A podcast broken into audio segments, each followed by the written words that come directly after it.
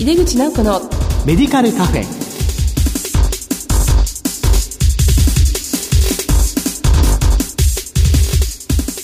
こんばんは。帝京平成大学薬学部の井出口直子です。井出口直子のメディカルカフェ。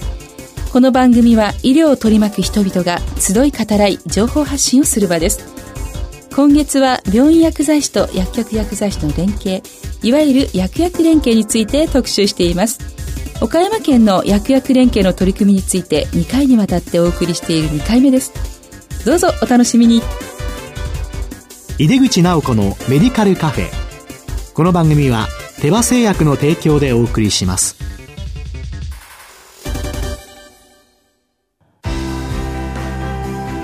医薬品業界を牽引し続けるグローバルカンパニーテバ。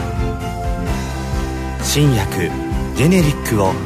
開発製造するハイブリッド企業です。患者さんの笑顔を大切にする薬剤師の皆さんと。これまでもこれからも手羽製薬。帝京平成大学薬学部の井出口直子です。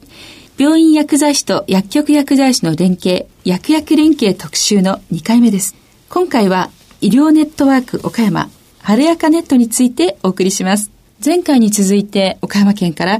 えー、お二人のゲストにお越しいただきましたまず、岡山県病院薬剤師会会長の仙道俊明さんです。仙道さんどうぞよろしくお願いいたします。よろしくお願いいたします。仙道さんは岡山大学病院薬剤部長でもいらっしゃいます。そしてもう一方、岡山県薬剤師会会長の赤澤正樹さんです。赤澤さんどうぞよろしくお願いいたします。はい、よろしくお願いいたします。赤澤さんは岡山市内で光薬局を経営されていらっしゃいます。あの、お二人のゲスト、今回2回目のご登場なんですが、前回は薬薬連携とチーム医療を中心にお話しいただきました。まあ、その中で臨床検査データ活用ということを教えていただきました。あの、赤澤さん、岡山県ではですね、患者情報を医療機関で共有するネットワークシステムがあるということで、今回のテーマである晴れやかネット、これは一体どのようなものなのでしょうか？はい。晴れやかネットというのは、インターネットを通じて開示病院と閲覧病院っていうのがあります。はい、えー、複数の医療機関にまたがる患者さんの診療記録や検査結果を共有して診療などに役立てる仕組みです。開示施設というのは何ですか、はい、患者さんの入院中のデータ、通院中のデータとかいろんな情報を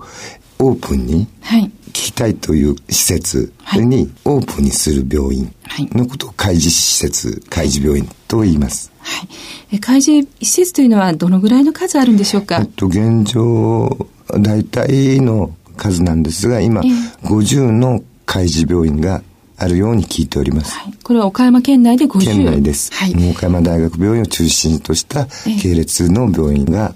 ほとんどです。はい、ありがとうございます。次にあの閲覧施設というのはどのようなものなんでしょうか？はい。あの、閲覧できるのは、開業医の先生、診療所の先生、および特徴的なんですが、保健薬局の薬剤師。はい、で、ここには保健薬局が、今回、99薬局が閲覧施設として登録しています。で、はい閲覧できる薬剤師は99施設なんですが、その1施設に1人のところもあれば2人、3人のところもありますから、閲覧できる薬剤師の数はもっと多くなると思います。それと、老健施設も閲覧施設として上がっています。閲覧することができます。あとは、病院の薬剤師さん。はい開示病院でない病院、はい、閲覧病院の薬剤師の方も、このデータを閲覧することができます。そうしますと、その開示病院におかかりの患者さんの情報が、まあ、クラウドで、えー、その閲覧施設、それは他の病院、診療所、老健施設、そして保健薬局で見に行くことができるということですね。これは、あの、患者さん自身は、それをそこに載せてくださいとか、やめてくださいとか選ぶことができるんですか？そこは患者さんの同意を求めます。はい。そういう仕組みで同意をされた方について、まあデータは電子カルテなんで病院には全ての患者さんのデータはあります。しかし、そのデータ、その患者さんのデータを閲覧するには、例えば保健薬局に来た患者さんが岡山大学病院にかかられてたら、その本人さんにデータを渡私、薬剤師が見させていただいてよろしいか、同意していただけますかっていう同意書を取るようにしてます。はい。それをもって同意書を送ることによって閲覧可能というキーがなるほど開かれるようになります。はい、閲覧施設の場合はその患者さんに同意をもらって同意書を病院に送るんです。病院に送るとその病院がその患者さんの閲覧を OK にしたら我々 ID 持ってますか？ID でそこに入っていけると。閲覧するときに患者さんの同意を同意を得るいただくということですね。はい、でこれは書面書面です。で、書面でファックスで送りますから、初回は15分ぐらいかかります。うんうん、しかしその後は、もう処方箋が来た時にすぐ閲覧ができます。なるほど。この仕組みというのはもう全国でもとても大きな地域的な取り組みだというふうに聞いておりますけれども、岡山大学病院のあの仙道先生、開示側のお立場でいらっしゃると思うんですけども、えー、どのようなこのお取り組みについては捉えられていらっしゃいますでしょうか？はい。この晴れやかネットは当初は保険薬局さんのみの登録でございましたが、はい、まあ、病院薬剤師も利用が最近認められております。はい、で、まあ、その中でいわゆる薬薬連携のためのさまざ、まな機能を持っております。はい、まあ、その一つを紹介いたしますと患者メモ機能というのがございます。でこれあの利用することで、まあ、保険薬局の薬剤師さんのメモをあの入力することができるわけです。で、この情報を医療機関で参照できます。で、もちろん、これはあの、病院薬剤師も参照できますので、病院薬剤師が入力したものを薬局薬剤師さんが参照することも可能です。あすなわち、双方向の情報共有ツールとしての利用が可能になってきたわけです。まあ、今後、この患者個々のですね、まあ、的確な治療情報が入院から退院、そして外来、在宅へとこうシームレスに引き継がれまして、またの共有されますことで、薬薬連携を基盤とした薬学的な管理体制を構築していくことが可能になると思います。で、まあ今後、病院薬剤師もまあ積極的にまあ参加登録をすることによりまして、病院保健局間の新たな連携ツールになることはもう確実かと思っております。ありがとうございます。処方箋に検査データをつけるっていう試みをやってらっしゃるんですけれども、またこの晴れやかネットで、えー、また新た他の情報もですね、得ることができて、えー、ますますこう連携はどんどん進んでいくという印象を持ちました。あの、赤澤さん、このメモには具体的にどのような情報がその薬局側から行くんでしょうか？薬局側から病院に行くのは、例えば後発薬品に変更した時の後発医薬品名が、まあ、今のところメインの情報になりますけども、今後は我々が患者さんについて病院に入院中にどういう指導をされてたか、その人の特徴等々についてお伺いを立てる、そういう手帳の、手帳の機能、手帳の機能を使えていけたらなというふうに考えております。ありがとうございます。何かその患者さん側で、それによって感想みたいなことを聞くことありますか？同じ情報を病院の先生、病院の薬剤師、はいえー、我々保険薬が共有しているということで、病気の治療をチームで見ていただいてるんだなっていうことで、安心をされます。うん。嫌だっていう方もおられますけども、動揺して閲覧をさせていただける患者さんには、チーム医療の中で自分が治療してるっていう安心感を持たれてますから、どんどんその積極的にこういう症状があるんですよとかいう会話、我々に対する情報提供、患者さんからの情報もできるようになると思います。なるほど。まあ、晴れやかネットは患者さん自身は自分の情報を見に行くことはできないんですよね。はい、ですが、患者さんがどんどん積極的に情報提供してくださるようになると、まさにこれはもう理想的ですね。患者さんのいわゆるアドヒアランスといいますか、あの、前向きに治療していくことの後押しになっているというシステムということなんですね。はい、もう一つ赤澤先生にお聞きしたいのですが、薬局側の判断ってあると思うんですけども、すべての患者さんをやってるわけではないと思うんですけど、例えばどんな患者さんにこのネットワークつながっていきたいっていう思いがありますか、うん、あの今がん化学療法が外来がん化学療法外来検問になってますから、その人の薬治療薬っていうのは病院で治療して、うん、それに伴うその他の薬が処方箋で出た時に、それがなぜ出たのかがわからない。うん、だから、その種病名が分かって、どういう治療をして、抗がん剤を使って、それに対する副作用の対処療法で、こういう薬剤が出ると。いうところを、基地と情報を得ますから、はい、それについて、今日は大変だったですね、治療はどうでしたか。で、そこで、今日はこういう風なお薬が出てますよということが伝えられる。それは処方箋ではわからない情報なので、うん、この晴れやかネットを通じて得られる情報だと。これが本当に助かっております。えっ、ー、と、千藤先生の方はいかがでしょうか？これ利用されていて。はい。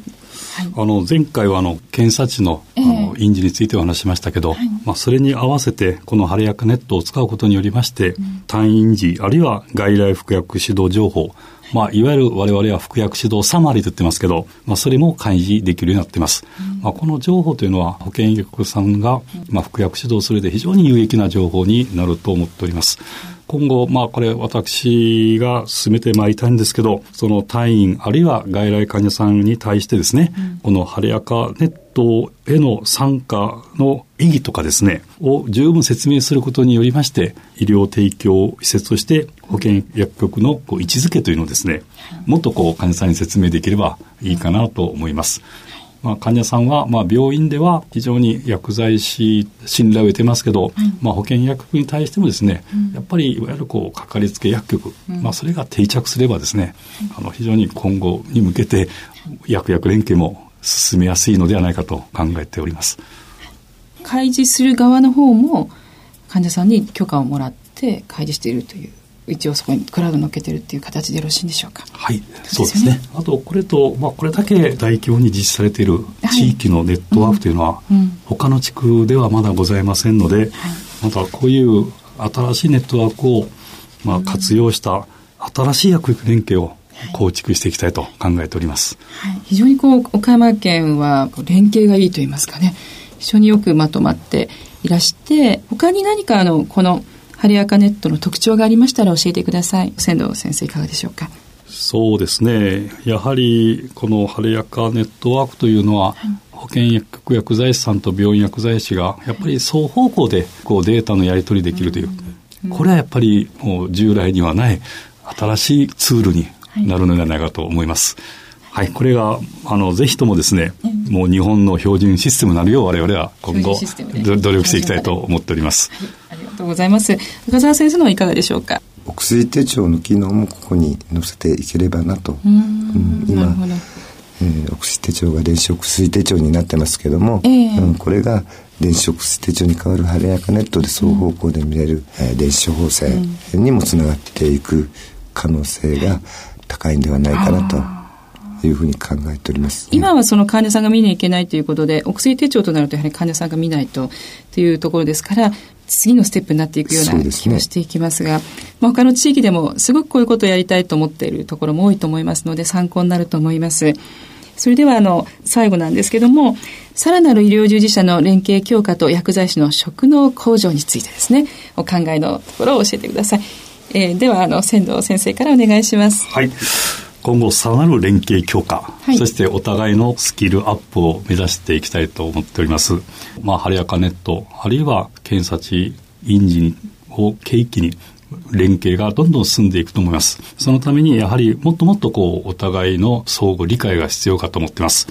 例えばあの薬局薬剤師さんに、まあ、病院を見学していただいてですね、まあ、その中で薬剤師が病棟でどのような服薬指導をやってるとか、はい、薬の管理をしてるとかですね、うん、どういうふうに多職と連携してるとか、うん、まあ、そういったものもこう見ていただければですね、はい、後でハリアカネットでの患者服薬指導サマリー見たときに、もっともっとこう、こうイメージがしやすいのではないかと、そんなふうに思っています。はい、またあの今後さらに保険薬さんのためにもスキルアップのためにもですね、うん、やっぱり障害研修等を通じて、はい、いわゆるこの障害学習も連携してやっていければいいかと思います。やっぱり保険薬さんも取れる専門薬剤師を、はい、ぜひ目指していっていただければなと思います。はい、例えばあの、まあ、抗がん剤の保険薬さんでもこう指導する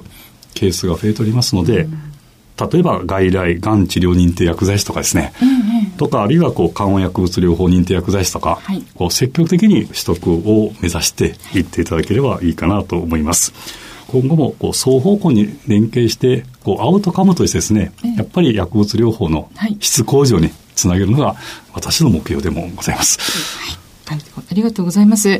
赤澤先生の方はいかがでしょうか？はい、同じ薬剤師です。ですから、まあ、立場が違うというのは病院に勤務しているか、それとも保険薬局に勤務しているか、ということで、資質としては病院の経験があれば注射薬から、えー、製剤からいろんなことをやりますが、そういう注射薬っていうのは保険薬局では現実、今はその在宅で出しますが、ほとんどの注射薬が出るわけではないですが、そういう経験の違いでその差になっていると思います。先ほど仙道会長が言われたように、専門薬剤師、認定薬剤師も我々の保険薬局ではなかなか取りづらい状況にあります。学会に属して単位を取って、えー、そこで薬剤師、専門薬剤師、認定薬剤師になる。そのハードルが我々にとっては少し高い。そこを病院薬剤師と一緒になって研修をそこの病院でさせてもらうとかいうことで進めていけたらなと。あと、えー、他の医療チームにおいては言葉っていうか専門用語で話をするときに、はい、この専門用語が保健薬局の薬剤師には分かりづらいと。それを共有できるツールがあればなと。チーム医療の中における専門職同士の集まりで、その専門職が使う言葉が、みんなが分かる言葉に置き換えれたらなというふうには思います。それを学んでいく一つの手かなと。そういうふうに考えています。これからも病院薬剤師と協力しながらチーム医療の中のメディカルスタッフとして薬剤師職能を上げていくよう努力をしてまいりたいと思っております。ありがとうございます。あの、今、こう、専門認定薬剤師制度でも、保険薬局の薬剤師が取得できるものはまだまだ少ないですし、まあ、あったとしても、あの、症例数であるとか、かなりハードルの高いものになっているんですが、まあ、そこはその薬薬連携といいますか、連携の中で一緒に活動していくと、まあ、専門を取ることが目的ではないですけれども、まあ、一つの自信につながりますし、まあ、それだけ実績を積んでいることになるので、これからなんかどんどん発展していきそうな分野ですよね。ありがとうございました。病院薬剤師と薬局薬剤師の連携、薬薬連携特集の2回目は、医療ネットワーク岡山、晴れやかネットについてお送りいたしました。2回にわたりゲストの2人本当にありがとうございました。まず岡山県病院薬剤師会会長の仙道俊明さん、ありがとうございました。ありがとうございました。そして岡山県薬剤師会会長の赤澤正樹さんでした。本当にありがとうございました。ありがとうございました。医薬品業界を牽引し続けるグローバルカンパニーテバ新薬ジェネリックを開発製造するハイブリッド企業です。患者さんの笑顔を大切にする薬剤師の皆さんと。これまでもこれからも手羽製薬。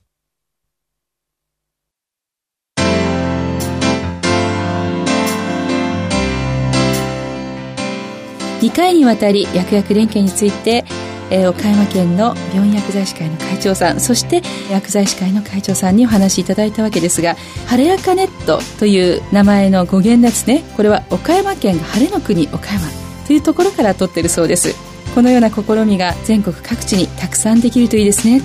さてこの番組は放送後にオンデマンドとポッドキャストで配信しています。番組へのご意見やご質問などは番組ウェブサイトからメールでお送りいただけます。お待ちしています。